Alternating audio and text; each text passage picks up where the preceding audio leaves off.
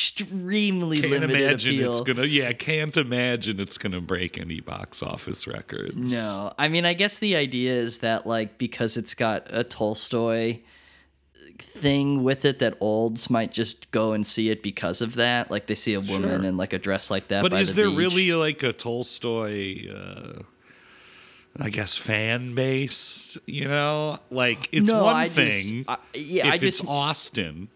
Yes. Have you ever heard our, our? You've certainly heard our story when we were at in line for Love and Friendship with all these old ladies who were dressed up like Jane Austen characters, and then this old lady ate shit and fell into the cardboard sign by by right by me and Sherman, and just knocked it over, and it was fucking insane. And there's like women in like bonnets and like Sherman like trying to like help this old lady up because she just tumbled, you know. But there were really, you know, yeah, the most of the crowd was uh, certainly not Whit Stillman or you know. No, no, no, no, no. The policeman isn't there to create disorder. The policeman is there to preserve disorder. Gentlemen, get the thing straight once and for all. We clear the streets along this route, deploy our men, and create an impassable barrier. A gauntlet, if you will. He won't have a I chance. I challenge you to a duel. Tell you the truth, this guy's starting to get on my nerves. It's hot. It's hot out there. Let's we all walk out there. Very, very, very hot. Open fire! Hello, friends. Welcome to The Gauntlet. I am one of your hosts, Eric Marsh, and with me are. Andrew Stasiulis. And Ryan Saunders. The Gauntlet is a weekly double feature podcast in which one of the hosts selects a theme or topic for the week, and the other two hosts program movies in response to that theme. And we come on here into the Gauntlet studios and have it out. It's episode 77. Let's get digital. And it was my topic. And I asked the boys to bring me movies shot on digital video in that awkward transitional period of cinema from the late 90s to the late aughts, roughly speaking. Uh, and it's a, you know, it's a topic near and dear to my heart because, of course, I met Andy in film school oh so many years ago in this very era. And when we were young iconoclastic film students, we shot on mini DV. That was our, uh, I, I can't say preferred format of choice, but it was our assigned what we got. format of choice. And uh, yeah, you know, uh, we came up in that era, and I wanted to sort of revisit it. You know, the the texture and, and feel of shitty looking video that is in its own way uh, a beautiful thing. Uh, and you you certainly did uh, did that with this pairing. Uh, one a film that uh, I saw in its uh, original run, and one that I was happy to revisit, and another I hadn't seen, but I was familiar with another digital work by uh, the same director. And so, uh, yeah, I was stoked, uh, stoked with the choices, you know. So thank you, and uh, might as well just bring them out. Uh, Andy, you had the earlier film. Why don't you tell us all about it? Absolutely. I'd be happy to. I think I, I've learned after 70 some episodes to just go with my gut. You know, I'm, I'm trying to just trust my instincts a lot more. And this week, when Ryan and I were discussing our potential picks, um, the, the film that I ultimately chose uh, was basically the first thing that popped into my head. And it's a film that I know you had seen, and a film that I uh, knew you were a big fan of. And like me, I was assuming it had been a long time since you'd seen it. And I asked Ryan if he had, and when he said no, that uh, fully, fully, fully put the bow on it because, you know, as we will discuss, this was, I think, um, a, a, a long overdue uh, gap uh, that Ryan especially had to cover. and, um, you know, we're, we'll get into it a little bit, right? But the film that I picked is from 2002, and that is Michael Winterbottom's 24 hour party people. For those who are unfamiliar, this is a uh, very funny, very snarky, very clever, very meta textual exploration of the rise and fall of factory records and the Madchester music scene from uh, the well mid late 70s up to I should say about the 90s, the, the Manchester music scene, and uh, we get uh, an entry into this story through our narrator, the the man, the myth, Tony Wilson, here played by Steve Coogan. And this is a uh, a really like sort of madcap uh, and I think um, very, very sharp journey into so many musical acts uh, and their genesis and their demise. Uh, bands like the Sex Pistols, Joy Division, New Order, the Happy Mondays. Uh, all these these bands that played such a huge part in this very vibrant and interesting period of music. It is a film that was shot on a camera that basically we used in film school. I think it was the, I wrote it down, the, the, the Sony DSR PD 150, which is basically the cousin to the DVX 100, which we more or less used. And if I'm not mistaken, wasn't that what you shot frontwards with? Was it the DVX 100? That was actually shot on a JVC 700, but previous to that, the Panasonic DVX 100 was my camera of choice for Oh, sure. Mine as well. Um, and it is shot by, of all people, the God, Robby Müller, in his final feature film. Whoa. Uh, which I thought was very interesting considering the, the long career that he had as one of the, the greatest cinematographers of all time and sort of saying goodbye in this era, in this moment that you laid out in your topic, this transitional period really between film and ultimately high definition digital video. So uh, it's a really interesting film. I think um, Robby Müller's a genius, so he leans into this format.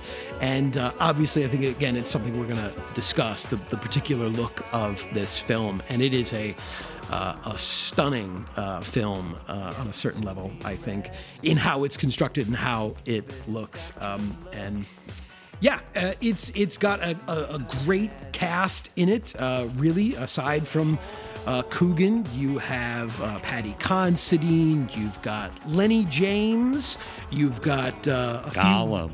yeah, you have, of course, Gollum, Andy Serkis as Martin Hannett, the uh, the the the mad uh, mastermind behind the production of so many of these great uh, musical acts. You've got Rob Brydon making an early appearance as well, that he will, of course, uh, you know, reprise later on with both Winterbottom and Coogan for all of the various trips they'll take across Europe in those uh, films and, I guess, TV shows, you could say.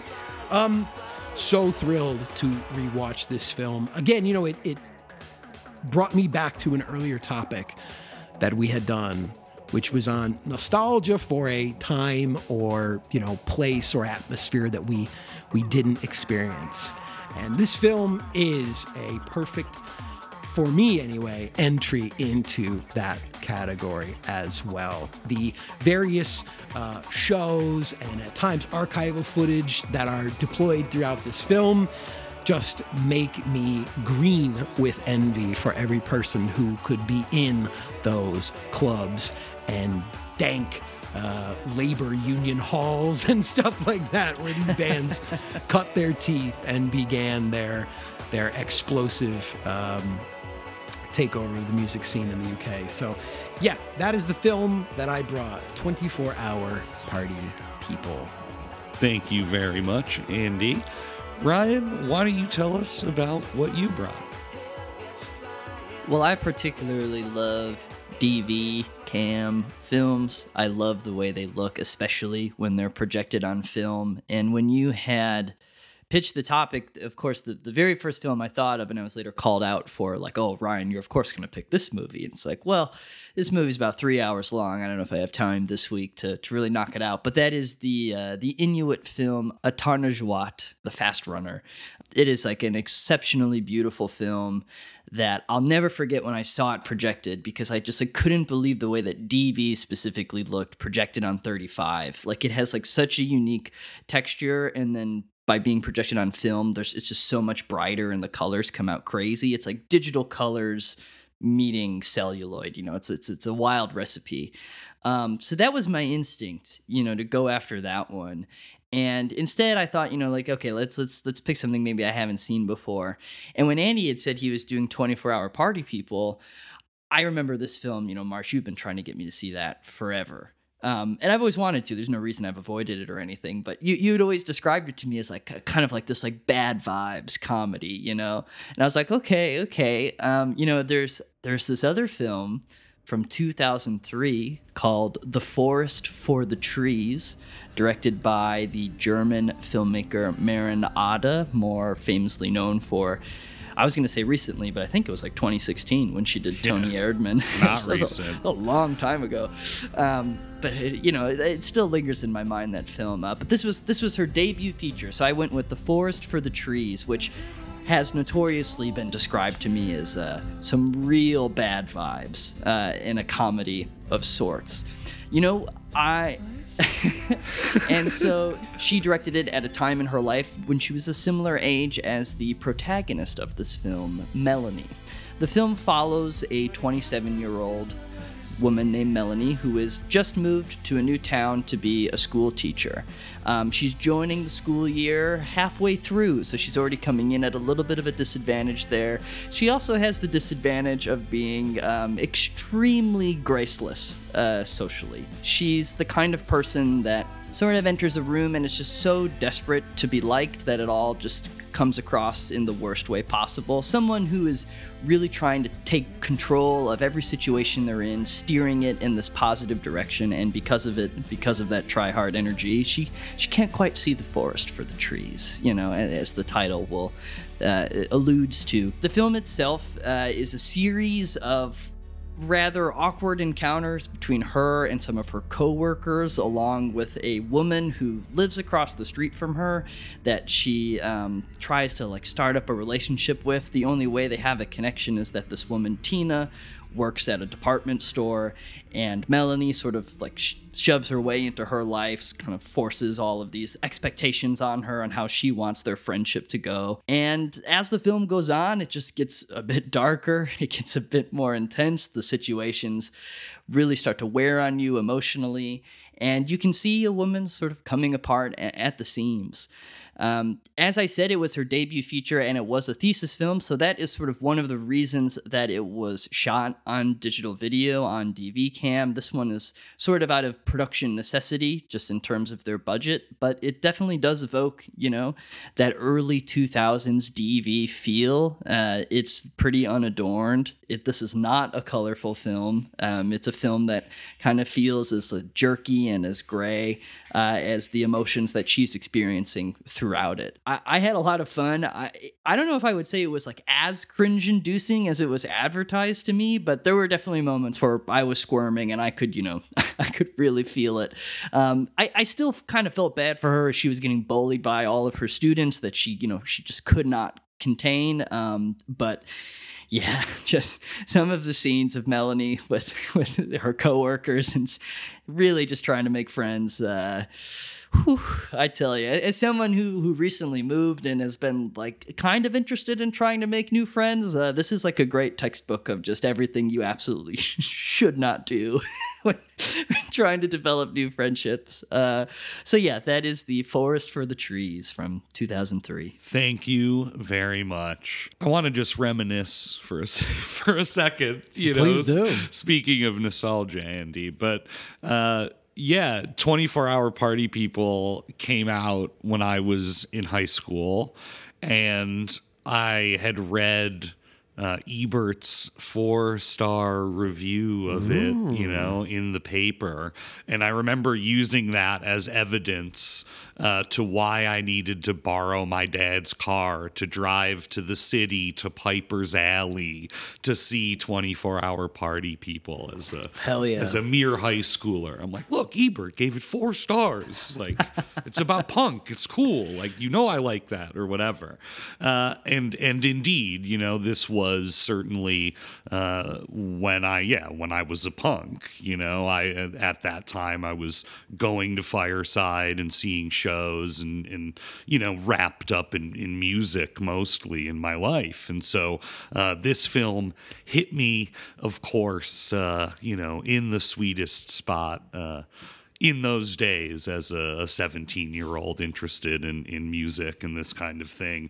Uh, and yeah, it was just, uh, it was a pleasure to, uh, to revisit, you know, and it certainly, uh, is is a is an interesting looking film in how it it mixes media and also like so many early 2000s films just is like it's just chaotic. And whether it's the cinematography style or like the color grading the black and white you know the effects like it is just like an onslaught uh, of digital effects you know uh, on top of everything else. And i think um, you know it's obvious why i think they sh- they shot it on on digital right? Uh, number one, so it's like mobile and chaotic, but also like, yeah, this is uh, a movie about punk and a movie about DIY spaces and people who have, uh, you know, allegedly beliefs and ethics. You know, again, debatable. We could talk about that, but.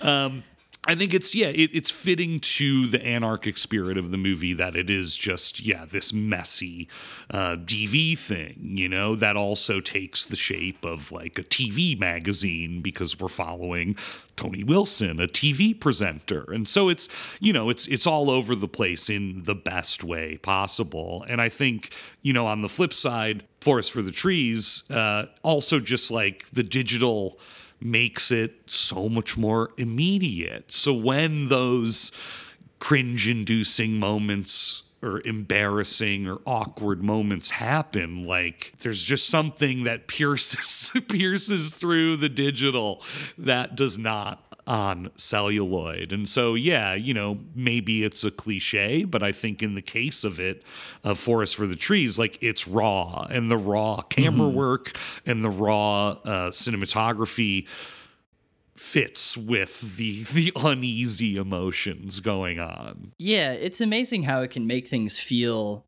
too real, even when it is rather stylized in its faux reality, you know? And I was really, really compelled by the digital and just the mixed media stuff in 24 Hour Party People because at first glance, it seems kind of obvious. You know, you're like, okay, it's digital, I get it, right? Like they're doing not quite a mockumentary, um, which is interesting. Like it's not really.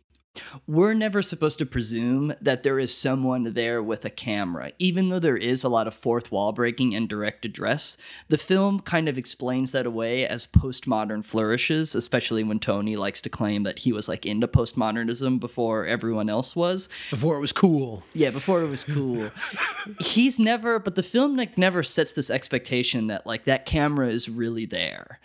But it's interesting because when it is mixing these medias, like I think there's this great early sequence when they go to a Sex Pistols show, and the DV footage is, you know, not looking at the stage. It's facing the audience. Um, and then the reverse shot, of course, is just real footage of the Sex Pistols.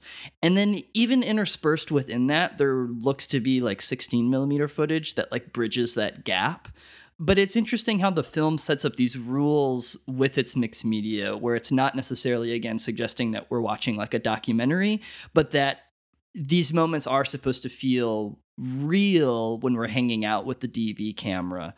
And it's these other moments that maybe feel like they're a step above the real, that they're these dreams or just something that feels out of time and place, much like Joy Division did in the late 70s, you know? Yeah, I mean, I, I think my reaction to it was uh, was just that was um, because there is so much blending of um, this 16 millimeter and, and at times it seemed to me maybe even little eight millimeter here or there. Mm-hmm. Uh, just these these these you know smaller formats of film that were stepped on and and not treated so well over the years that the the crudeness of the mini DV at this point in time was with some filters able to blend at times I would say almost seamlessly with that stuff. Uh, the Mm-hmm.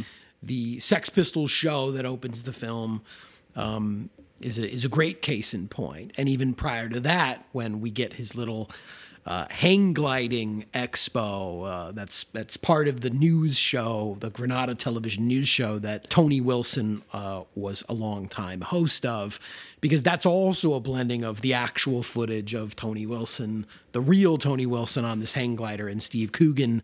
Or a stuntman or whoever also Can't hide that green screen from O2 though. yeah, yeah, yeah, yeah. But I mean, like, there are a lot of times in the film where, to me, it's it's blended quite well. Um, and and even when it isn't, I think again to your point, Marsh, like um, the film kind of just simply says, in the spirit of so many of the figures it's exploring.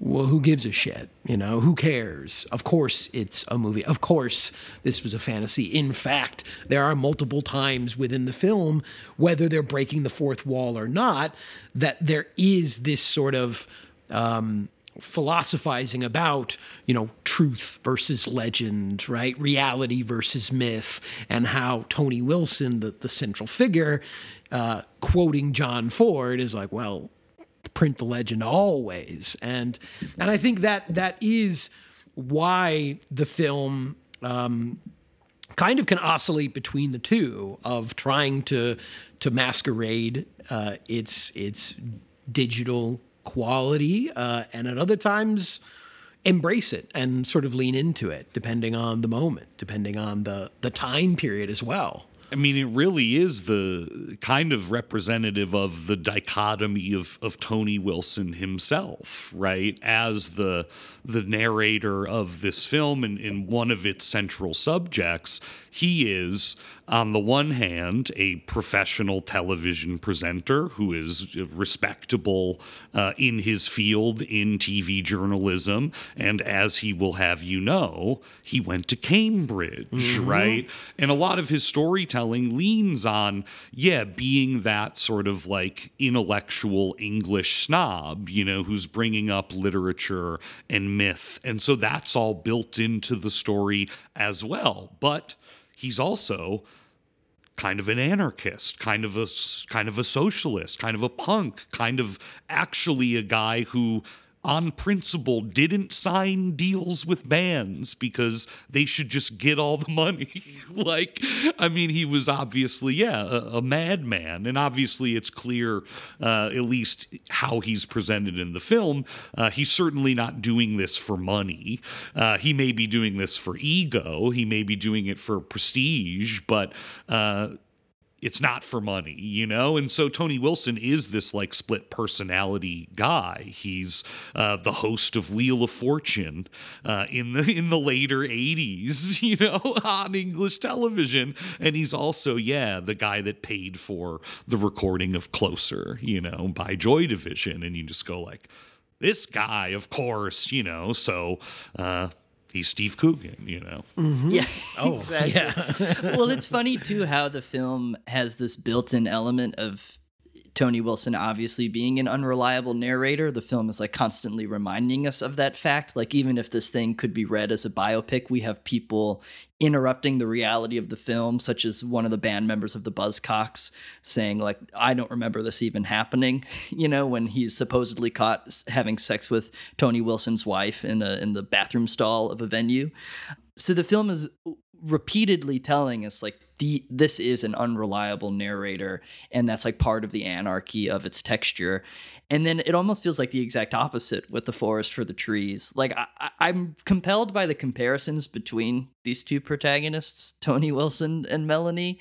Um, but it's funny how formally these two films one that's like self-avowed unreliable narrator 24 hour party people and then forest for the trees almost feels like the exact opposite of that where it really doesn't feel like Ade is totally guiding how we're supposed to feel about Melanie. I mean, naturally, we feel some sympathy in many situations because of how it's all arranged, like with the students, but really, she's kind of like stepping away and just showcasing all of this um, and saying it's really up to you. You know, I'm your narrator that's just walking you through all of this. Like, you need to, I'm forcing you to watch these scenes of social gracelessness, but it is up to you how you kind of you know digest it well i think on a certain level like both films uh, do a really good job of sort of like de-romanticizing their subject matter mm-hmm. certainly in the case of like forest for the trees i you, you could see in lesser hands how this could really just become some sort of um, I don't know, almost like a hokey melodrama, uh, yeah, and, and, or a feel good story of redemption or something like that. And and it's it's not. It's it's ambivalent and it's ambiguous. And you know, for all the moments when we might um, feel our heartstrings getting tugged, we will then slap our forehead and just go like, I cannot spend five more minutes with this person. like they are fucking blowing it so hard. They're they're self-sabotaging, you know, like and and 24 hour party people I think portrays Tony Wilson and the the various uh, other historical figures in a similar light. You know, they're it's it would be again very very um, very simple to to look back on so many of these seminal bands and these sort of towering acts and and and figures in the music industry and just think like man wasn't everything so much better then wasn't it great to be here? Weren't these people all geniuses and brilliant? And and every single person for the most part I would say maybe except for Alan Erasmus and and Rob Gretton uh, kind of like look like fools, look like assholes, look like jerks, which is what they probably I mean, I shouldn't say probably, which they definitely were. so, so the film kind of resists that, I think, in a in a in a in a very very a very intelligent way. That it's sort of taking the piss constantly out of this, and I think that is so much more in line with the spirit of again this time these bands and this and this this whole scene. Yeah, the lack of sentimentality and redemption for both of the the main characters and just like the films in general, I think uh, is a really really compelling connection. I mean, ultimately these are both unlikable and unreliable protagonists. I mean, you want to talk about Melanie self sabotaging her social life. Tony Wilson self sabotages factory records like a million times over. I mean, there's yeah. no there's no more like case in point than you know, and this is depicted in the film when they uh, make the Blue Monday single for New Order, they design it in such an intricate way that for every record sold, they lose money.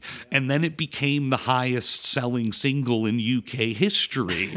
and that's just a net loss. I mean, you know, great song, New Order, we love it. But like, you the album cover was was worth more than the record itself. You know, and that's the kind of like buffoonery uh, that yeah is on the one hand totally damning, but it's also like yeah, what's what's beautiful about this story and about Factory and about Tony Wilson? You know, the contract in blood. You know, like yeah. it's like the the Citizen Kane Declaration of Principles, but for like late seventies Manchester. You know, and I think it's interesting that you bring that up, that you mentioned Citizen Kane and Orson Welles, because I, I couldn't help but feeling this time around that I think the elaborate construction we're dis- we're discussing Uh, this time really reminded me of like F for Fake and and a sort of similar stance that Orson Welles takes to the idea of you know authenticity in art and entertainment and also you know pulling back the curtain showing the the the the sort of like spirit of ultimately like a merry prankster a magician more than anything that that so many creative people, uh, especially those who are sometimes referred to as geniuses, are really more than anything just like high wire acts that at any moment can have a very, very, very cataclysmic fall. And I, I think that this movie, in sort of at various points, kind of revealing its own construction, revealing its own artifice, is is like in Wells' F for Fake, um, playing a joke as much as it is trying to present itself as some sort of statement or you know declaration of principles. You well, know? it would be antithetical to the whole project to like try and say something, which is actually I do have to bring up. You know, this time around, I did find the the Ian Curtis like tribute section to actually kind of be like too much for you know for i think in in the context of the rest of the film it's like like specifically like using the music video and like that sort of like veering into hagiography Yeah. um rubbed me the wrong way this time but i think the rest of the movie perfectly you know captures the the lack of sentimentality i mean when tony wilson uh, sees ian curtis's body he starts like you know like like summarizing it like a, a music journalist you know That is the musical equivalent of Che Guevara.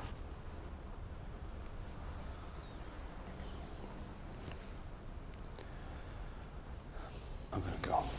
And of course, he's, you know, shielding himself from his real emotions, but he's also just a piece of shit. Yeah. You know, he's a he's a band promoter. Like he is just like sc- like scum, you know? Oh yeah, but I, I guess I guess for me, like yeah, the the that moment, I I I hear you, um, but I I guess I, I did still feel like even in spite of that. The, the music video, which is like, yeah, you know, like Corbijn. yeah, the the the scene of like his Oh, yeah, funeral. that's great. Is incredible, you know, and specifically like the things that he's saying to a at this time like relatively unknown Simon Pegg, who's playing the journalist. It's not mentioned. His name isn't said in the film, but he's the journalist who would write the book. You know the the book. What was it? Uh, Joy Division to New Order was that what its original title was? Mick Middles is that his name? Um, like Simon Pegg is the journalist, like does not want to go into the funeral, like doesn't feel like he belongs there. And Steve Coogan's like, "Oh, good of you to be here. I'm so glad you're here," and like kind of forces him in. And Simon Pegg's character is like so uncomfortable, like wants out of there, doesn't feel like you know this is an invasion, is what is what he feels. And and specifically one of the things that Tony Wilson says in there when they're looking at the obnoxiously adorned corpse of of Ian Curtis, who's dressed up like a like an angel in his coffin, which is an obscenity unto itself, you know? Yeah. Um, he's one of the last things he says to Simon Pegg, who is just like just desperate to get out of that room. Says, "Take it all in." Take it all in. And I was cracking up this time around because I was like, absolutely, that's the point. He's a fucking piece of shit. And he's using this as a moment to capitalize. And and as you've mentioned, perhaps not monetarily, but on legend, on myth, on storytelling, on narrative, you know, that that even for him, as much as he will sit there and say, you know, Ian Curtis was, I was, you know, uh, he changed my life. He changed music. He was so important. I'm also like literally dancing on his grave. Uh, it's, it is very cynical. that funeral scene is a really interesting moment of characterization too when you think about it because i learned that tony wilson was not at the funeral so his presence there is totally invented so the fact that the scene which credits tony wilson as a special consultant on uh, just the film in general like advising it like they rewrote history here to place him at a funeral he didn't attend for like i'm trying to remember what the reason was but it was it was preventing someone from spoiling the funeral by showing up and like making a scene. He was like protecting, I think, like another addict or something like that. So it wasn't out of neglect, but the fact that they place him at the funeral to characterize him as a piece of shit is kind of an amazing gesture, you know, in a biopic for this guy. Yeah, which he appears in gladly. Which, which exactly, yeah, and which is then again also thinking about the idea of both of these films being about self sabotage. Here with Twenty Four Hour Party People, like the real Tony Wilson is sort of engaging in self sabotage with the production of this film. But I, I hadn't thought about it that way, Andy, and I think that self sabotage is m- maybe the primary thing that does connect both of these protagonists because when we first see Melanie setting herself up in her new apartment building in Forest for the Trees, the, the very first thing she does is she goes door to door and she's giving out these homemade schnapps that she's made and she describes it as a housewarming gift. And then by the time she gets to the second or third person she makes a joke about like oh i guess this isn't really a housewarming gift because otherwise you would be giving it to me. And it's like already immediately here's like you know the worst person in the world. It's like someone who is so desperate for her life to be like orderly and controlled that she's like immediately just setting this precedent of like this is how i expect you to treat me. Her idea of making friends is to like yes yeah, set a precedent which is just like nauseating. And that happens throughout so much of the film. It, her gestures of kindness never fully register as honest because it seems as though she's doing it with the expectation that she, it all just gets returned to her. Yeah. You know. It's transactional. Mm-hmm. And and and only like now am I able to kind of reflect back on that particular scene and and now that I'm able to see the forest for the trees having seen the whole film yeah. uh uh I realized that that scene, you know, was also her basically like auditioning her new friends. You yes. know, in part, she's going door to door because she's looking for a certain type of person that she wants to attach herself to. She doesn't just start trying to become friends with everybody. She she does this until she finds basically like her mark, her target of yeah. of like a, a person, ultimately a woman that she's like, you know, you're going to be my best friend. You know, she finds like an old guy and she's kind of like, all right, well, you know, uh, it's nice to meet you. Here's the schnapps. And then there's like another guy who answers the door that like right away she's just like, yeah, here, here's some schnapps. And she just like wants to get out of there because she's like, I can't, this is not what I'm looking for. And also, like when she went, like when she's at this school early on, there is another teacher who is trying to make friends with her. And she's just like, God, get this guy away from me. And he's like, ultimately, as we'll see throughout the film, like the only person who is genuinely nice to her repeatedly and making an effort outside of of her attempts to sort of like ensnare someone, a, a, a, social circle she wants to to be a part of, that she wants to basically like force herself into. But like she herself is trying to like pick and choose, and she is mm-hmm. rejecting very much. Uh, as, as much, I should say, as she's she's trying to be like you know invited yeah, when she introduces herself to all the teachers, you know, it's it's another just horribly awkward moment where uh, she's again, it's unclear like the setup, like you know, it just cuts into this scene, and there's like champagne and a little buffet, and I'm thinking like she bought all this, right? Oh, maybe that's a that's a good question. They don't just have like the school's not just going to shell. This, you know, are they going to shell out for that kind of spread? Well, I mean, it is Europe. You know, yeah. I mean, I can tell you when I was at University of Edinburgh, there were, yeah, a, there lot, were a lot of spreads. There was a lot of booze. Yeah. There was a lot of booze. All right. Well, I think it's vague enough though because she does continually do that throughout the movie. The, you know? The buffet is a kind of an important part of this movie in, in several several places. But yeah, so she's you know like there's this whole like let's have champagne. I'm the new teacher, but she can't help herself to you know say to them like oh I've got I got the new techniques, basically, to all these to the, all these old teachers. Und ich freue mich wirklich sehr auf die Zusammenarbeit mit Ihnen allen. Ja, und Das Buffet ist jetzt quasi eröffnet. and yeah, I mean, it, it's a remarkable thing that this movie does, which is really that all that stuff I think come at least came to me gradually as the film builds. You know, like you notice something, all right, she's like fucking weird, you know?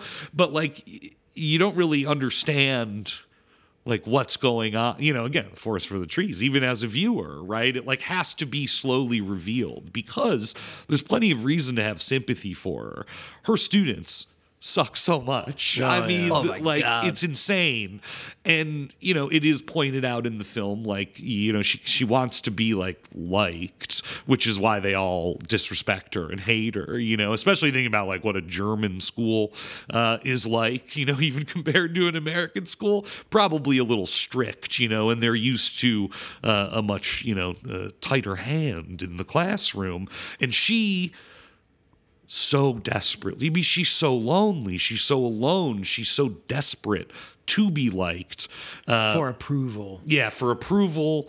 Uh, that yeah, I mean, it's hard not to feel bad for her. I mean, like this fucking kid throws chocolate milk at her uh, in class, and then everyone basically like denies that or like whatever. I mean, it's an Yeah. insane whole like little thread of the movie. Yeah, even that student's mother, you know, that it is a crazy thread that, you know, it all gets like turned against her. Like the mother blames her for the chocolate milk incident. She's like, well, you know, my son didn't necessarily describe it as him.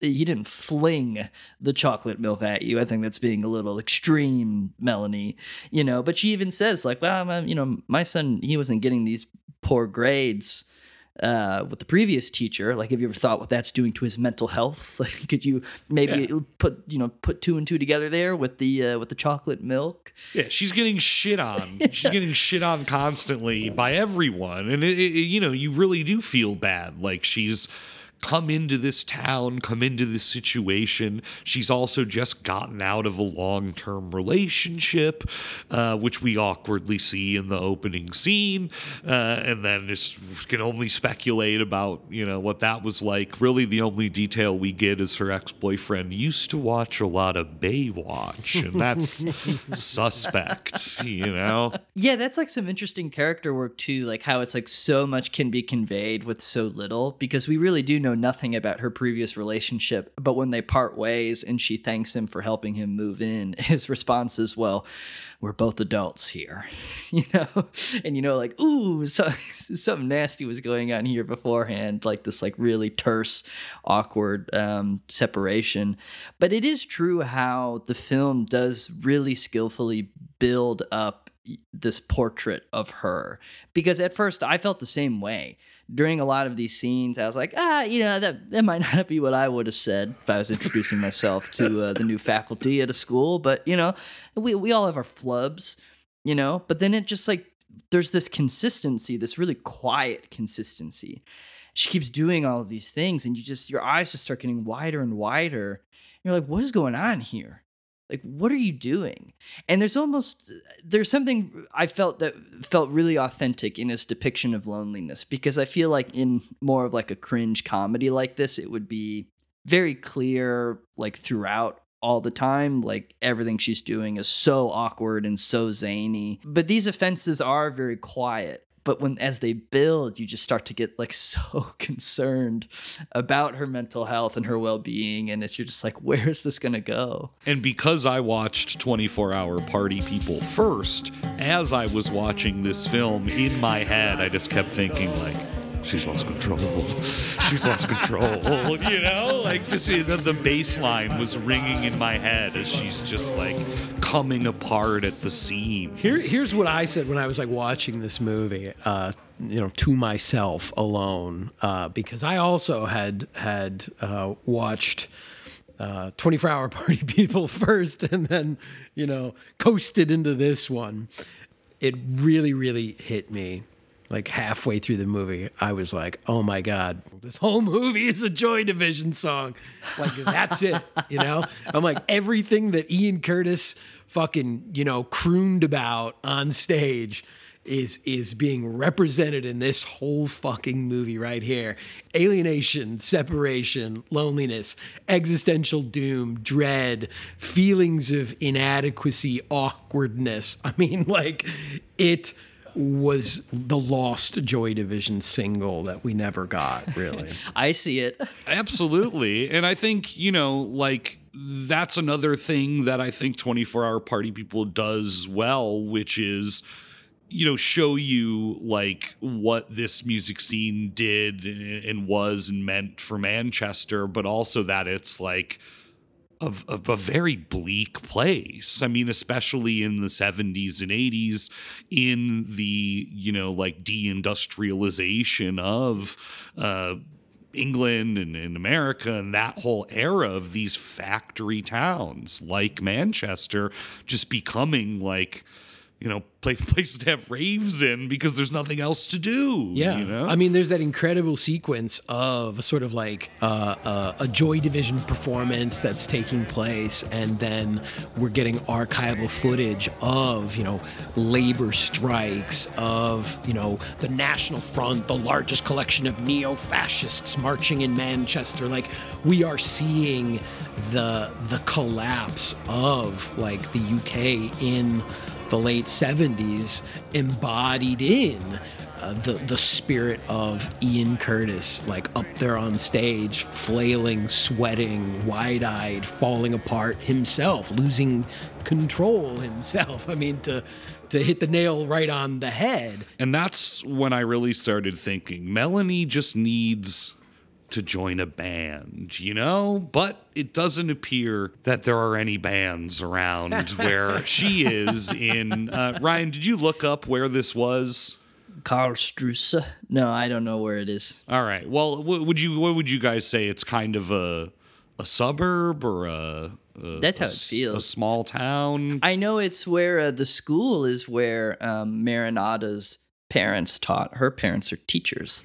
Right. I mean, it's a it's a smaller city um, because like they reference like having a weekend in Hamburg, which would be the bigger city. So and there is an African restaurant, you know. There is an African restaurant. uh, there's there's one club I think El Taquito uh, where she she shows up again, like uh, sort of trying to insert herself into a social situation that she has no business being in. There's another connection between the films. There are uh, club scenes in Yes. both films because Yes. these are European films after all. Indeed, with very very very different vibes. Very different vibes. Although, you know, the, the rave vibes of 24 hour party people have their own darkness Oh, uh, and whole section of the film devoted to uh, th- that darkness and the gangsterism that went on. Um, but really, I was also thinking like th- these films are hilarious double feature because it's the ultimate study in uh, the hyperactive protagonist versus the inactive protagonist. I mean, I guess she has her her moments of action, but she is really defined by her lack of, you know, obviously as we've discussed the ability to see the bigger picture, but she has no life. She has no fucking life. Get a life, you know?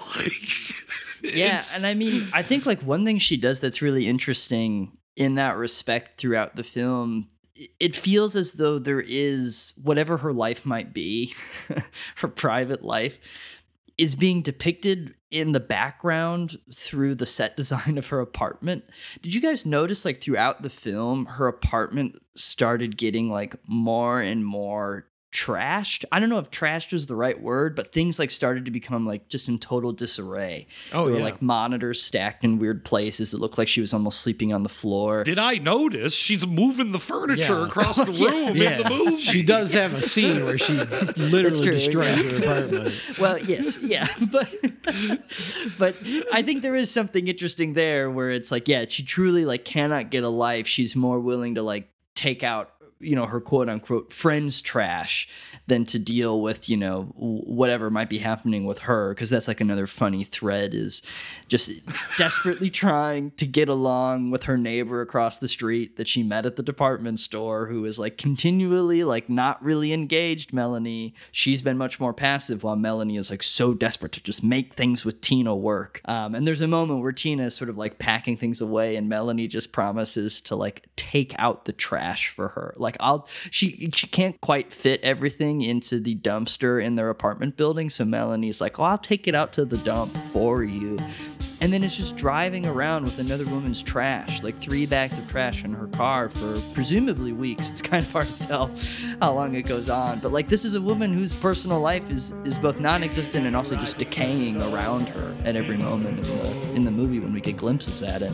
Yeah, because again, it, it wasn't about taking out the trash. It was never about the trash. It was it was it was always about Tina and Tobias by extension. Um, and I think that's it. I mean, like for me, as the film went on, like I I I gradually lost sympathy for her. I certainly could empathize, but I I, I lost sympathy and I just Mm-hmm. started to to I mean she made my stomach hurt. I mean really watching so many of her her really really you know increasingly like manic and desperate attempts to to to win over Tina um but but yeah, I mean that's really what I realized was that it's like everything that she's doing is, as we discussed before, like it has an ulterior motive, and you know it it just became, I mean, invasive and aggressive.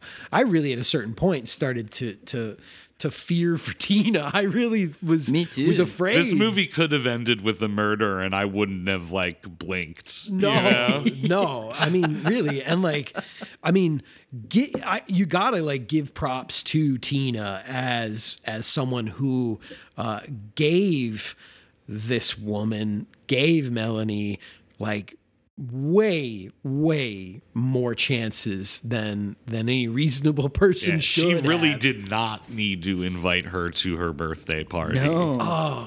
No, but on the uh, on the flip side, again, like in a very human way, you could see that that uh, she was just sort of like, I I I don't know what else to do. I don't know how to get rid of this person. I mean, uh, she's she's she's spying in on my apartment. She's ringing my doorbell constantly. She's calling me incessantly and leaving messages and and perhaps out of fear for something drastic, she she would constantly sort of fold in that regard. But it's a it's a nice um nice is maybe a weird way to put it but it's a, it's a it is like a good connection between these two characters because Tony Wilson is is is a very similar person where in, in a different way and almost the inverse way of of just when you think he's got it together and just when you're you're sort of like rooting for him and and you feel he is like this guy really is in it for the right reasons. He's in it for the jazz. He's in it for the music. He's in it for for for the art. Uh he will then like unveil his 30,000 pound table that he bought for their office that they barely use, you know, and it's it's all coming out of New Order's pocket apparently. I mean, like you just you just go like like Paddy Considine as as Rob Gretton, the the long suffering manager of New Order. Like there are just so many moments where he just suddenly is trying to strangle Tony Wilson, and and I'm like cheering him on because holy crap this guy is is not just fucking with his own life he's fucking with everyone's life around him and and and basically like ruining wheel of fortune. With anthony wilson and terry seymour Welcome to the Wheel of Fortune. There it is, the wheel that throughout the centuries has been used as a symbol for the vicissitudes of life. Boethius himself, in his great work, The Consolation of Philosophy, compares history to a great wheel, hoisting us up, then dropping us down again. Inconsistency is my very essence, says the wheel. Raise yourself up on my spokes if you wish, but don't complain when you're plunged back down. Yeah, all that stuff was like uniquely triggering for me uh, with sort of like my new responsibilities at, at, my job. You know, I'm like recently responsible or like am sharing responsibility for the fiscal health of an organization and watching the things that Tony Wilson was doing. I mean, even when he like first opens up the hacienda, when he like opens up the club and just no one fucking shows up to that thing. It's like a Tuesday night. They're putting on a show. There's like five people in the crowd. He's just like staring at this empty room and he's like, all right we need to rethink our strategy. Mm-hmm. and just like that stuff was hitting too hard for me, you know, watching this movie, uh, which is like something I probably wouldn't have even batted an eye at, you know, if I had watched it even just a couple of years ago. I would have been like, ah, look at this clown. But yeah, when he's just throwing $30,000 down or 30,000 pounds down on just like a vanity table that like is pretty impractical because it has these big wires that are connected to the ceiling and are just seem to be designed to irritate everyone else on staff. It's like this dude's just lighting money on fire. Well, you know, the beginning of the film, he tells us directly that this is about Icarus. And we see Tony Wilson go up in flames multiple times. And, you know, you got to respect it. Like, especially because this is also the era, you know, like well, a little after this, right? But uh, you know, the KLF uh, burned uh, a million pounds for fun oh, yeah. uh, at the height of their success, just to oh, demonstrate shit. that they didn't give a fuck. and there's a video you can all go on YouTube and, and search the, the time the KLF burned a million pounds, uh, and it exists, you know. And really, I mean, ultimately, like the film is is and, and he sort of makes the argument that a lot of what we're seeing is kind of like the bridge to that very moment because really it kind of ends where that event takes place. That's true, mid '90s, yeah. Yeah, and and he even like says at a, at a certain point in a very like kind of humorous way, uh, he's trying to ex- describe this particular moment. He says, "Well, it's sort of a double helix, you know, and there's." The history of popular music is like a double helix, okay? That's two waves that intertwine. So one wave goes like this, the other one goes like that. So you've got two waves doing that, okay? Like one like that, one like that. Basically, when one musical movement's in the descendant, another one is in the ascendant. Right now we're in a kind of a crisscross, a kind of hiatus. But the two guys that are going to be on the crest of the next wave are Paul and Shaun Ryder. This is a true incident a bit like the hang gliding, which remember works on two levels. This takes place in 1980 when Shaun and Paul put rat poison into some bread and fed it to 3,000 pigeons. And he's like, and, and this is this is that moment. This is that band. And I was also then thinking about the topic and how really visually speaking, mm. like it's this this is that same moment in the transition between film and digital yes. video technology it's that it's that it, you know clearly uh, uh, when one is on its way out and the other isn't quite at its its zenith or its apex yet you know it is this this ultimately like transitional moment this this awkward transitional period where anything goes, more or less. And yeah, you know, uh, like Phoenix rising from the ashes, you know, Tony Wilson overcomes his financial troubles uh, through the power of ecstasy. uh, and of course, yes, there's, you know, there's stuff in here about the, you know, the birth of, of rave culture. And obviously, yeah, you're right, Andy. This is, it's the 80s, you know, obviously techno et al. is going to get much bigger from from here and, and particularly in England and, and other places in Europe. And uh, yeah, he, he he gets to, of course, you know, once he is proven right again, uh, this time around, you know, he he compares it to Manchester, birthplace to the railways, the computer, the bouncing bomb.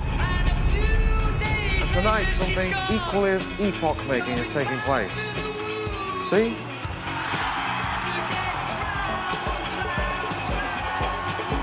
They're applauding the DJ.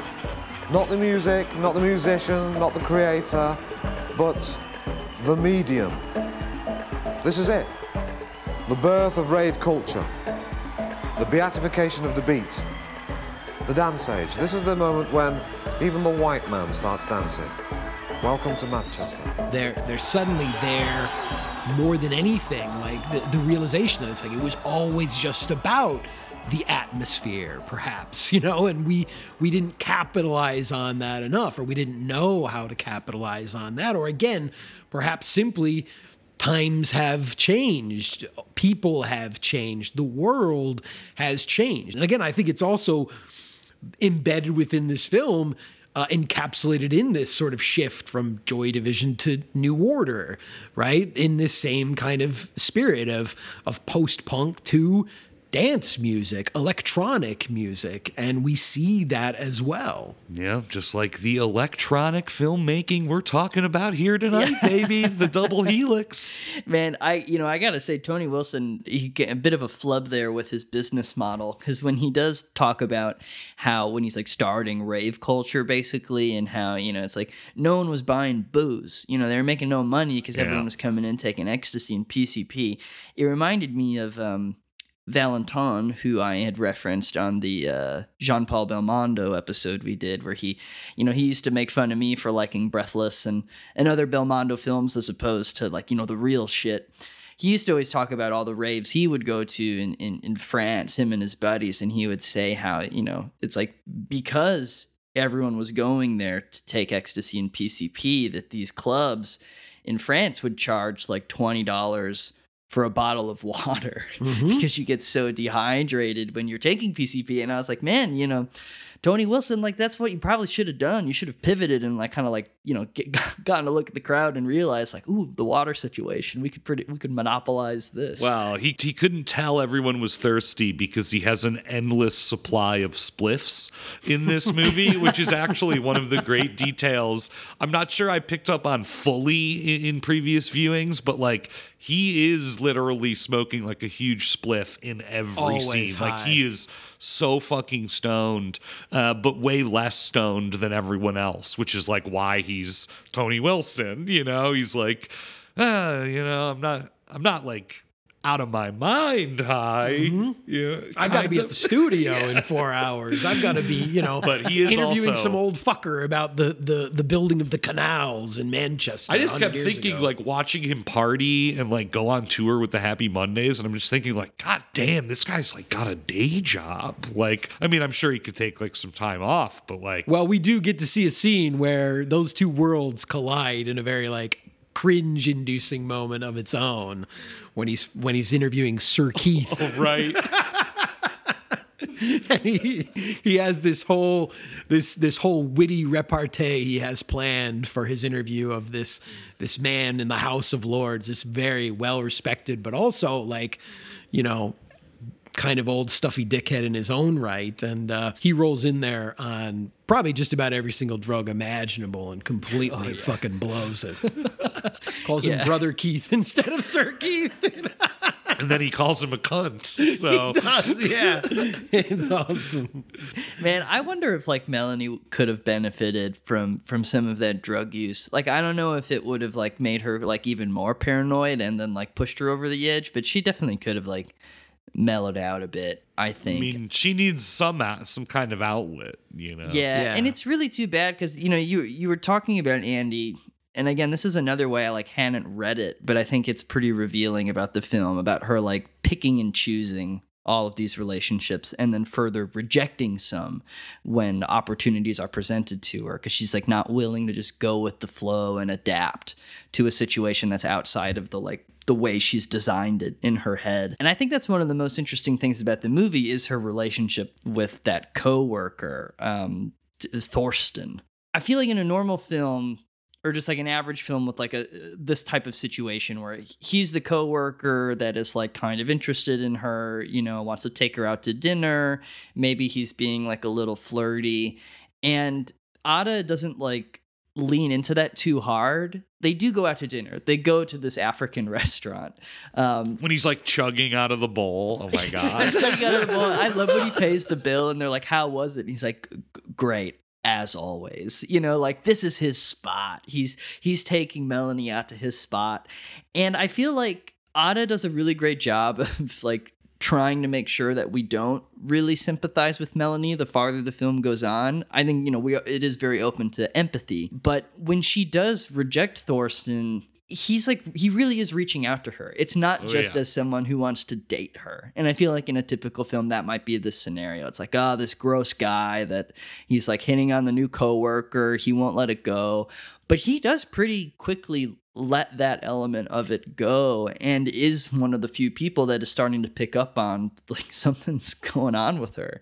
Cuz anytime he brings up something grounded in like a reality of what she's experiencing she she rejects him and like runs off. I mean when she's going to dinner with him at the african restaurant she like bails midway through and just starts weeping in the bathroom because his like casual kindness was too real and she just wanted to close herself off from it. Yeah, I mean, it's a tell too that when he brings up work related things at their, you know, at the restaurant, uh, she shuts him down and shuts him down and is like, "Oh, I don't want to talk about work." And yet, in every other social encounter, she is a tireless bore, talking to people she doesn't know about her students, About work. about work in the you know the worst way possible just going on about shit no one cares about and you're right so again like it is so much uh you know like her doing in that scenario when this guy is is actually like are you you know are you okay? Like clearly you're not okay you know? Yeah. I mean, as we will like ultimately start to discover, like there are clearly like serious undiagnosed mental health issues at play. But but yeah, I mean, like uh, Marsh, I, I I wrote down the exact same note. It's like you know, with her colleagues, she doesn't want to talk about work and rejects any attempts at connectivity that they may have, and then uh, can only talk about that with anyone else. Like that's all she knows how to talk about. But it's this um, exploration of like you know, failures of communication, failures of intimacy, of camaraderie that she experiences at every turn. Um, and man, I, I mean, there was a movie we watched uh, a while back. Um, I'm blanking on the name, but it was the the summer romance, the the the night and day, uh, the bad romance episode. Uh, was it Night and Day? The the couple no who were you're in i know you're thinking about honeymoon honeymoon. Yeah, Yeah, i was thinking about that too yeah, you know, it, it was like the, the same kind of spirit that was explored in that film of just people being at all times on the wrong page. And and I felt very similar uh, here. And I, I think it does just as brilliantly as that film, like show us uh like man, at times, uh, how off certain human beings can be, in spite of all attempts that that people around them are are making. Uh, and like that movie, I mean, I I just was squirming the whole time. It is so painful to watch people who are just constantly tripping over themselves. I mean, in the case of 24 Hour Party People, it's a lot of fun. I Oh, mean, yeah. it's it's dizzying to see. and there's a there's byproducts. There's like great albums and bands, you know, that we can all enjoy because of this mayhem. you yeah, know? yeah. That that chaos gave us new it was order. a productive chaos. Sure, sure, but here it is. It there, there's nothing productive going on in the same way that in honeymoon there was there was no uh, procreation going on whatsoever. No, no. I mean, yeah, it is truly, she is constantly on the wrong page with just about everybody she interacts with. And I mean, it reaches that apex during the birthday party scene where the first moment that Melanie tries to come up with an excuse like, like, oh, I'm going to play hard to get with my neighbor Tina. And she's like, oh, no, I've actually, I'm like going out of town to, to visit with friends. And Tina says, oh, well, that's, that's too bad. I was going to invite you to my birthday party. And she's like, oh, well, you know, it wasn't definite. Like, I, I, could- I think I can make it. I think I, you know, I can move things around. Just constructing such an elaborate fiction uh, at all times. Every other fucking sentence out of her mouth is a goddamn lie. I mean, she is a a very like untruthful person. hmm And then yeah, it just you know it becomes this domino effect of disaster at this birthday party because you know when Melanie and Tina initially bonded, it was because Tina was having trouble with um, her boyfriend Tobias, and she sort of like sought refuge at Melanie's. They ended up having some schnapps, and they had what seemed like an okay time. It was like one of the only moments where Melanie seems to laugh with any sincerity, when she seems to like have a, like a mild connection with another human being, and she thinks that that signifies you know that this relationship is going to be great and it never is. But then at this birthday party when melanie steps out a bit after another series of just like terribly awkward oh, encounters Oh, she's just lingering. like yeah force she's like demanding that tina introduce her to all her other friends so she can like develop her network you know? But she does melanie bumps into tobias outside and Tobias like has some flowers. And you know, the relationship is vague. The film doesn't like really explicitly tell us what would have been the right move, you know, for Tobias to go in there or to leave. Obviously, well, it does well, afterwards. we learn. We learn, absolutely. But it's nice that it's like somewhat vague enough where he essentially tells Melanie, like, I'm gonna go in and surprise her. Uh, and Melanie says, you know, like, no, I don't I don't think that's gonna like a great idea for tonight. Like, I don't know if that's like the right move. Like, maybe it should be another day. And we learned that that was like the absolute worst thing she could have said in that situation. you know, um, where Tina is like so fucking pissed off when Melanie comes back up. She's like, Tina, du, ich hab gedacht, das versaut dir bloß den Abend. Sag mal, hast du keine eigenen Probleme? Du hast ja doch immer alle, oder? What are you fucking around with this for? This isn't your life. Yeah. Like stop making all of these assumptions about how all of us are gonna feel. She she she oversteps and missteps uh, in in every scenario she's in. Like at some point, I just wrote down my note. Like she can not win. Like everything she, every single impulse, every one of her instincts is so unbelievably wrong. Really, it's sort of like, you know, it became easy for me because I started to go, okay, whatever she's planning to do, whatever her instinct tells her is the right way to proceed in this scenario. You just go the complete opposite and you would be fine. You would be yeah. You'd be coasting through all of these various interactions and scenarios. And again, like on the flip side, uh, you got to give it up to Tony Wilson that that you know the man kind of uh, went in places other people wouldn't have gone and No doubt and about that. gambled and had a lot of instincts that that ultimately like gave birth to great acts, great bands. I think he even points out that you know this band that kind of represents, uh, in his terms, the the second act of the story, the Happy Mondays. Uh, participated in a battle of the bands at his club and finished in last place. So he signed them immediately, and they would come become like a huge touring act and a very influential part of the shift into this hard partying Madchester music scene. Well, you know, it's like Tony Wilson says in the movie. He did what he did out of an excess of civic pride. His heroic flaw. and as a man myself who has an excess amount of civic pride, uh, as listeners of this show very well know, I felt that, you Mhm. know? And I think, again, Melanie, she needs to join a band. She needs to, to become invested in her town, you know? Yeah.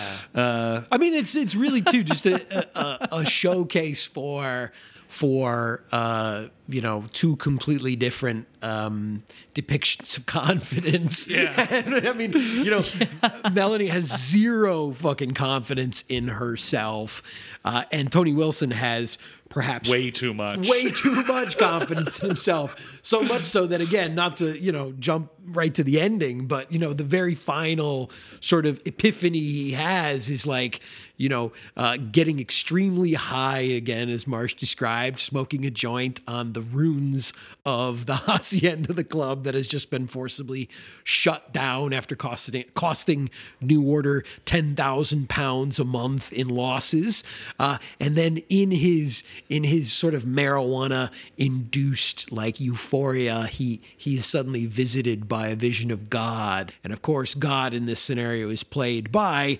Steve Coogan himself, and and and his his only sort of like moment there that he has has with this vision of God is God telling him how right he was about everything he did, more or less. and that- Except he should have signed the Smiths. well, yes, the Smiths, yes, As Armand will have you know. Oh yeah, yeah, yeah. I mean, man, they're, they're, they I, I think this movie, and that's the thing why why I, I'm so glad I got to rewatch it because when you watch it, like as we've described, not just in like you know all the stuff and all the people and and and all the the crazy sort of visual construction of this film, but there's just like so many jokes going throughout this film, and you really do miss like how sharply written this film is by uh, Winterbottom's longtime collaborator Frank Cottrell uh, Boyce.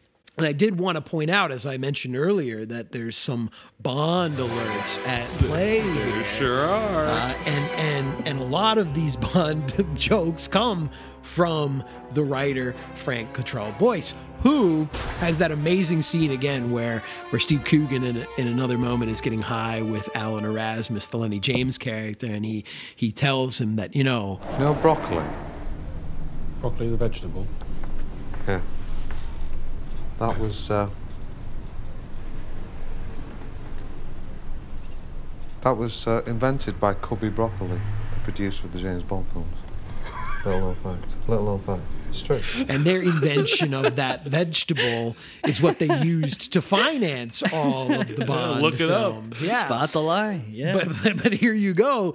Uh, as we were sort of like joking about, uh, I think when you introduced this topic and and that it sort of came from Danny Boyle, we talked 28 about days later, yeah. yeah, we talked about how Boyle directed the 2012 uh, opening ceremony of the Olympics that prominently featured Bond.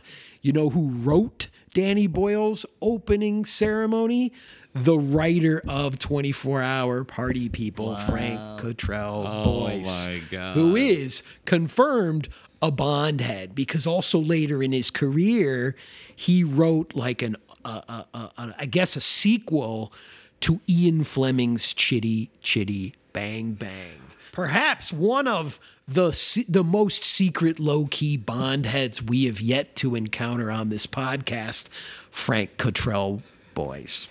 Wow. I mean, I feel like every single British production, it's probably probably not even three degrees to Bond. You know, it's probably usually just two degrees to Bond that you can get like anyone involved and like find their way back to a Bond film. You know, Speaking of so many of the uh, you know jokes and one-liners and all that stuff that are just like flying throughout the movie, but did you guys catch the the callback to uh, one of our very own episodes when uh, you know it's like What's the worst band name you ever heard? Worst. Skinny Monkey. Well, the worst one I heard was a mate of mine had a band called uh, Barabbas. Fucking Barabbas. Who do you want? Barabbas.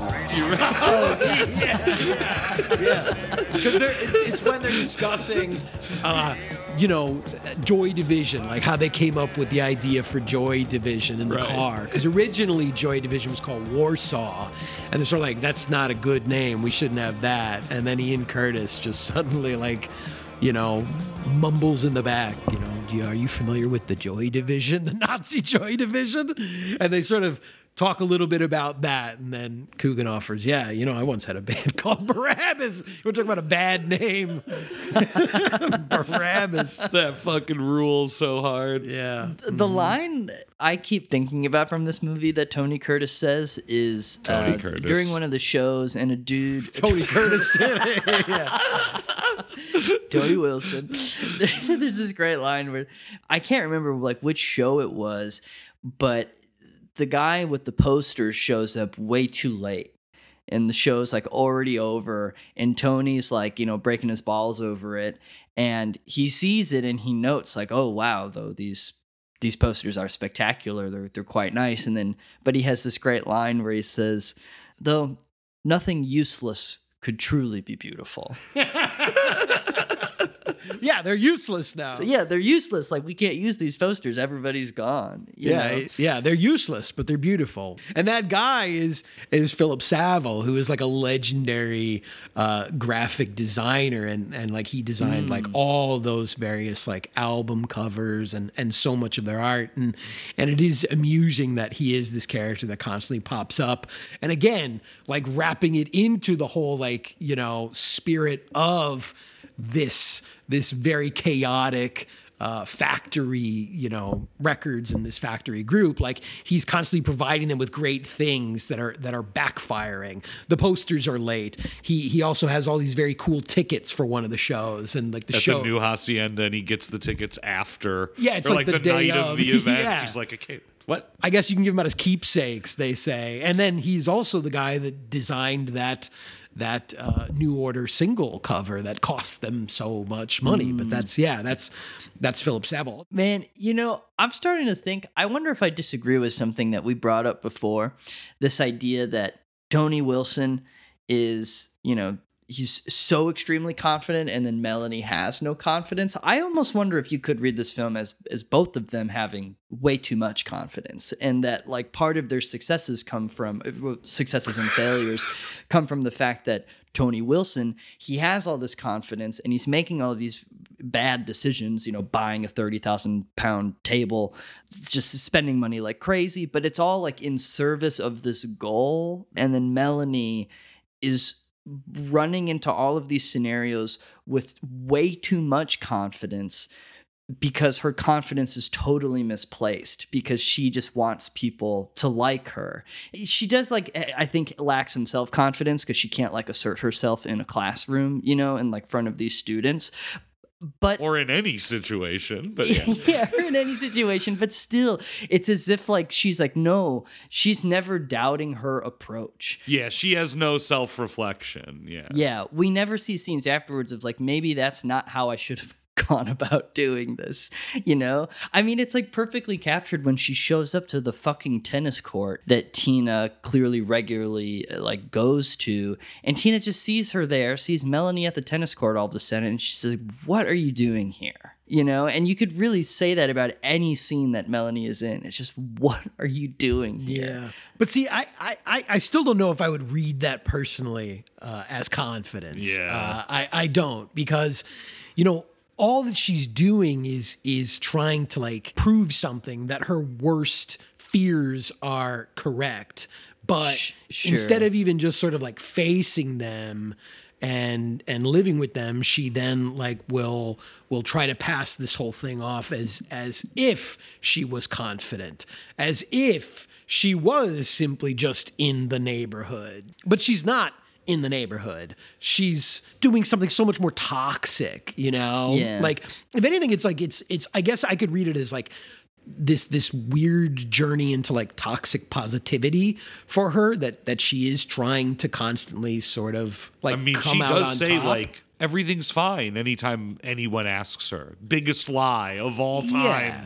Yeah. Every day. I think she is like, you know, she's at various times she's like hiding. She's she's she's trying not to get caught. She's she's she's trying to pass everything off that she does that is Yeah. so manipulative and and uh, insecure as like just sort of casual like i'm this cool person that that has everything together but she doesn't have everything together you know? And again the difference is that like tony wilson like is the dude sitting in a house that's on fire to get back to this idea of like icarus and going up in flames and he's the guy that's just sort of like don't worry like it'll all be fine. And relatively speaking things are kind of fine you know it Yeah. isn't the end of the world like He got a movie made about him. yeah you know like and then he died. yeah and then he died or whatever you know but but but this is a dude that that has so much confidence and, and recognizes that all of this is just a game. Somebody who recognizes the fickleness of fame fortune and success. And and he talks about that in his you know exploration of boethius's wheel this idea that that history is a wheel and and you go up and you come down and you go up and you come down. And that's just this cycle that that you're caught in. But the key to it all is not losing your head. The key to it all is not sitting down and watching Stroszek and hanging yourself before uh, your North American tour or something like that. You know, it's it's that you you ride those waves, you ride your successes and your failures. And Melanie like cannot weather those moments at all. It is just a, a, a, gradual disintegration. She cannot recognize her successes. She cannot uh, take those moments and and build on them. She can only again like self sabotage and destroy. You know, she takes she takes two steps forward and she takes three steps back constantly. You know, if anything you could say about Tony Wilson, he takes one step forward and one step backwards. That's it. You know, he kind of yeah. remains in the same place he was at the start of the film. Well, I guess then that's one of the things that's so interesting about the ending of the forest for the trees, which at first didn't totally work for me. And it really reminded me of like a student production. Like, this is her thesis film, and here's like this big flourish at the end of it. But I actually felt that the ending of the film it, it grew a bit more interesting for me because of there's just I feel like a multitude of ways you can read it, you know? Because the way this film ends is after she attempts to like throw out all of Tina's trash that she's been carting around, she has like trouble getting this shit completely gone out of her life. She's just driving down the highway and she has like a total breakdown and she just starts sobbing. And we linger on her for a while as she's driving the car and she's weeping. And then, like, as she starts to collect herself, she just sort of like puts her hands in her lap. And it's kind of funny because at first you almost think that it's like revealing of the fact that she's not really driving the car and that it's like a gaff. But then she never takes control of the wheel again. And she's sitting there and she starts looking out the window and she sees all the trees that are going by. And she you know, gradually the you know the metaphor here she she starts to see the forest as she's looking out the window of her car. But then it builds. She's just like the sun is like setting and she, the car keeps driving and she climbs into the back seat and she surrenders herself to being a passenger. But I guess this is the thing. You could read this in multiple ways. She maybe killed herself. She just like let go of the wheel uh, hoping the car would crash and then somehow she's free then from her her, yeah. her t- turmoil you know? on those autobahns going you know 90 fucking miles an hour exactly. That'd yeah. be quick. But of course then you could also read this as like finally she's surrendering herself to the road in front of her. You know she's letting go of this wheel and she's not you know demanding every situation go according to the route that she has like developed in her mind yeah, I mean, for me, I guess I, I looked at it as yes, the the thesis of the film, the the the titular moment, obviously, and there's a a certain kind of hokiness to it being like so on the nose, but at the same time, it's like if there's if there's anything for this character to do if we have if we have seen anything if we have experienced anything like it is this idea that that she needs to just like stop gripping the wheel so tightly. Just like loosen up let go uh to to to surrender her her white knuckle uh, grip on control that that is is leading to so many mistakes and failures, and like that's you know prefaced in the moment with uh, Torsten when he's sort of like you know when she she does after all this make this like desperate attempt these these big gestures. It's always with her grand gestures. She's always trying to make these grand gestures to to you know wrench control back over some kind of situation scenario or relationship. She she you know he had been talking to her earlier about like hey kind of getting involved and, and helping out with these the t-shirts for the band for the school band. I mean, like to your point, Marsh. Yeah, Torsten knew like you should get involved with the school band. You know, that's pretty chill and good times, good vibes. And she rejects him, of course, initially, but then after completely like you know hitting the goddamn plunger and detonating her relationship finally once and for all with Tina, she then like you know, runs out in desperation and buys t-shirts for the band. And then, you know, after blowing off parent teacher conferences, uh, brings them to Torsten and, and he's like, yeah, yeah, this is great. This is great. But what's really going on? You know? And it's like, yeah, that's, Yeah. that's what it's all about. This isn't the real problem. You know, it isn't that I I'm just striking out and having bad luck. There is something deeper here.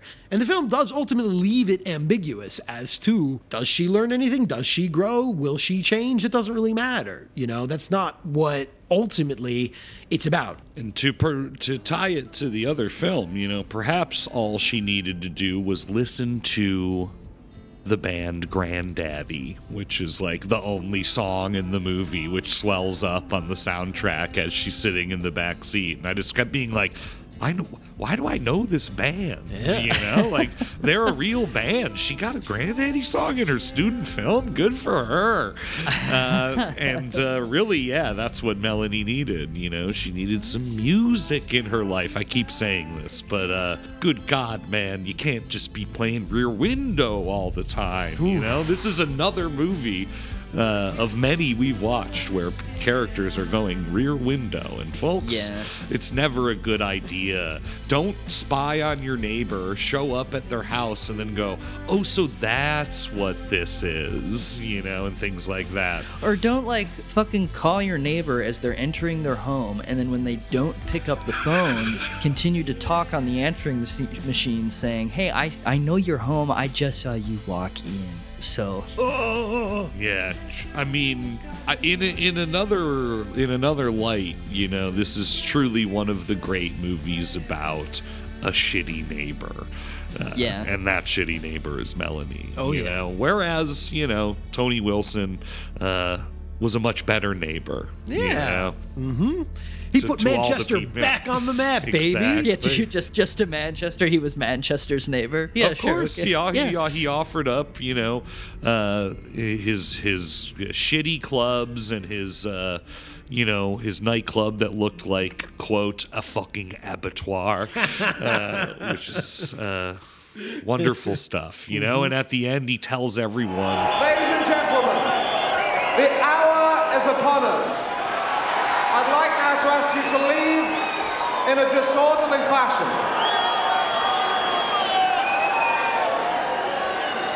Before you do, before you do, I, I want you to invade the offices which are over there in the corner, through that door over there, and as far as you can, loot them. office equipment, computers, musical equipment. Take it all, use it wisely. Let a thousand Mancunians bloom. Good night, God bless.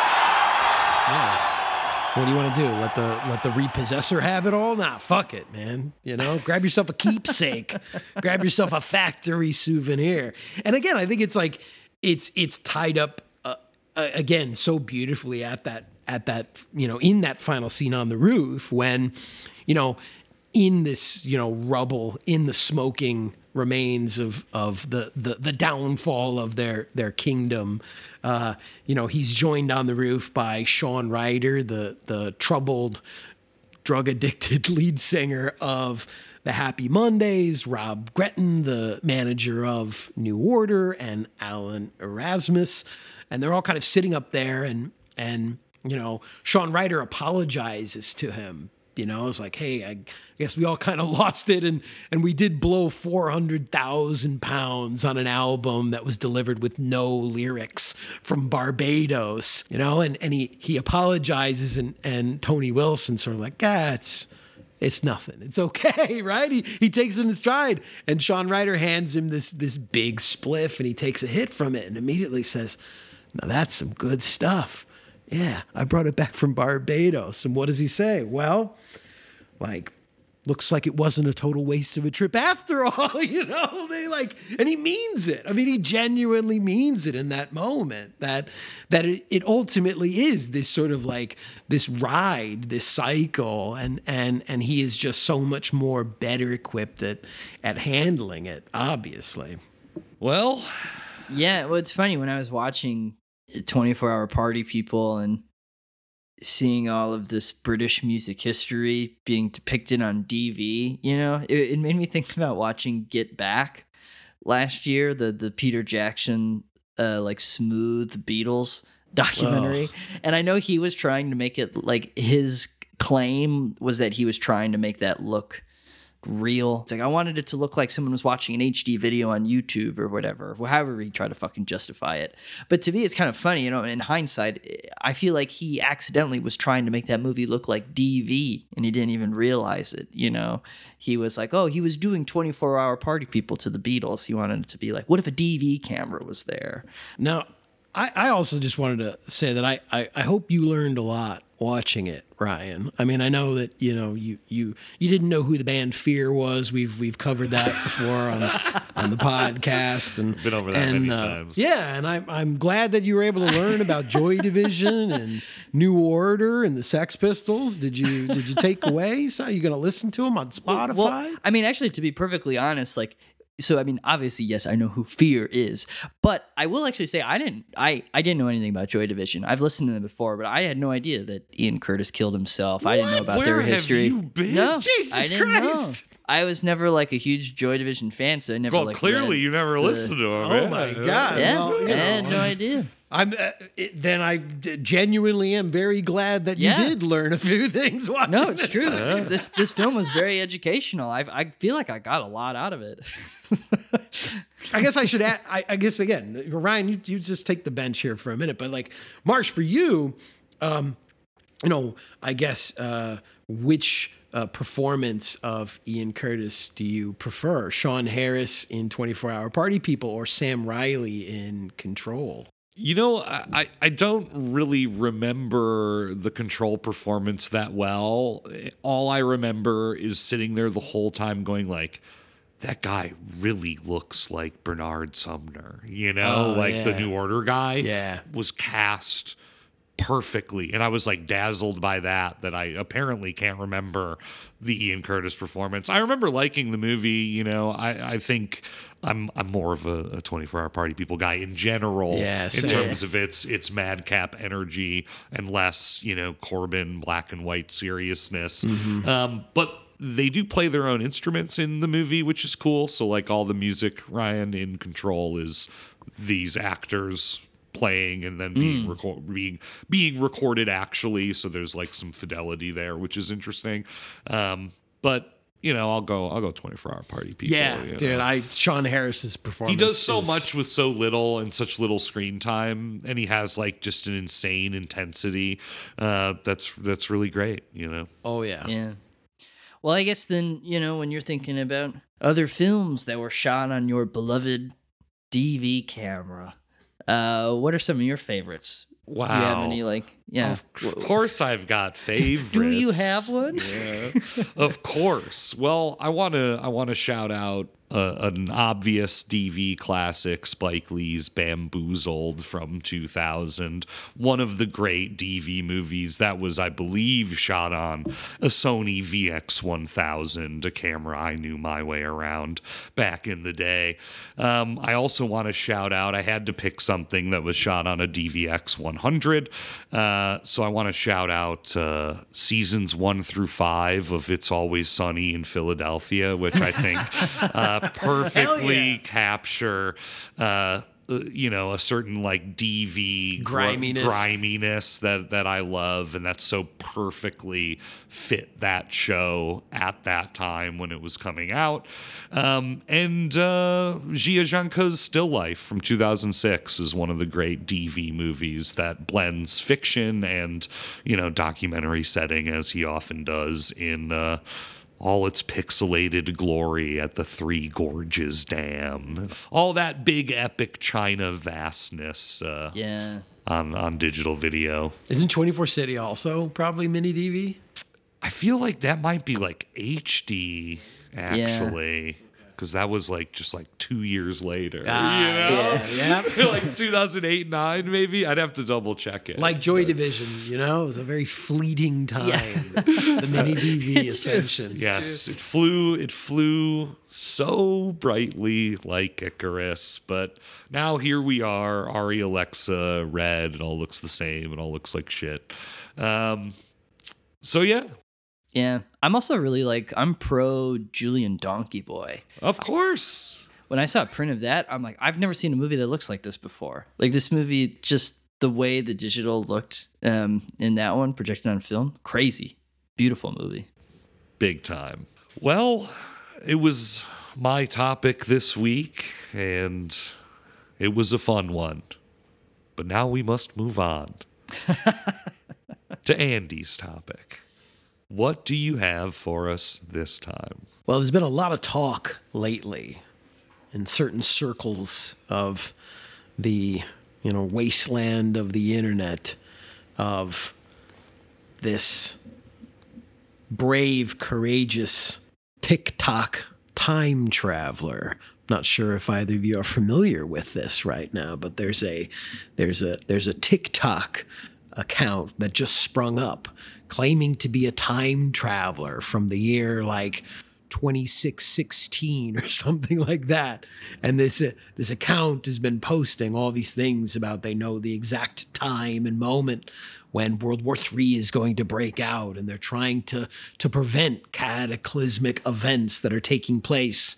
But all of it of course is just simply uh, coming to us these transmissions through TikTok. So it got me just thinking more broadly about that subject itself time travel. So, bring me next week visions from other times, perhaps same place, I guess, but yeah, let's have some some some journeys through space and time. I'm looking forward to the trip. Gonna fire up the hot tub right now. As always, you can follow us on Twitter at Gauntlet Movies or send us an email. Please send us an email to Marsh's mailbag. Stop, so you dusty. sound like you sound like Melanie now. I sound like Melanie, I know. uh, and that's uh, Gauntlet Movie Podcast at gmail.com. Thanks everybody.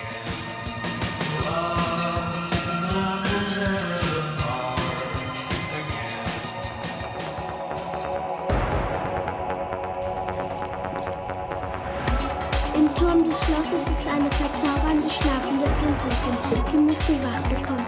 Also mach dich auf den Weg. Als sie beim Gießen war, wollte er sie zerstampfen, aber sie begann zu singen und er fiel schlafend zu Boden.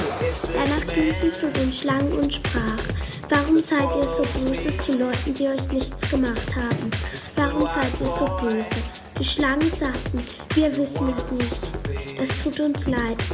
Dann ging sie zur Prinzessin auf den Turm. Darin lag die schlafende Prinzessin im Stroh. Sie trauerte um sie und fing an zu weinen. Die Tränen schossen ihr aus den Augen und fielen der schlafenden Prinzessin auf den Körper. Aber eine Träne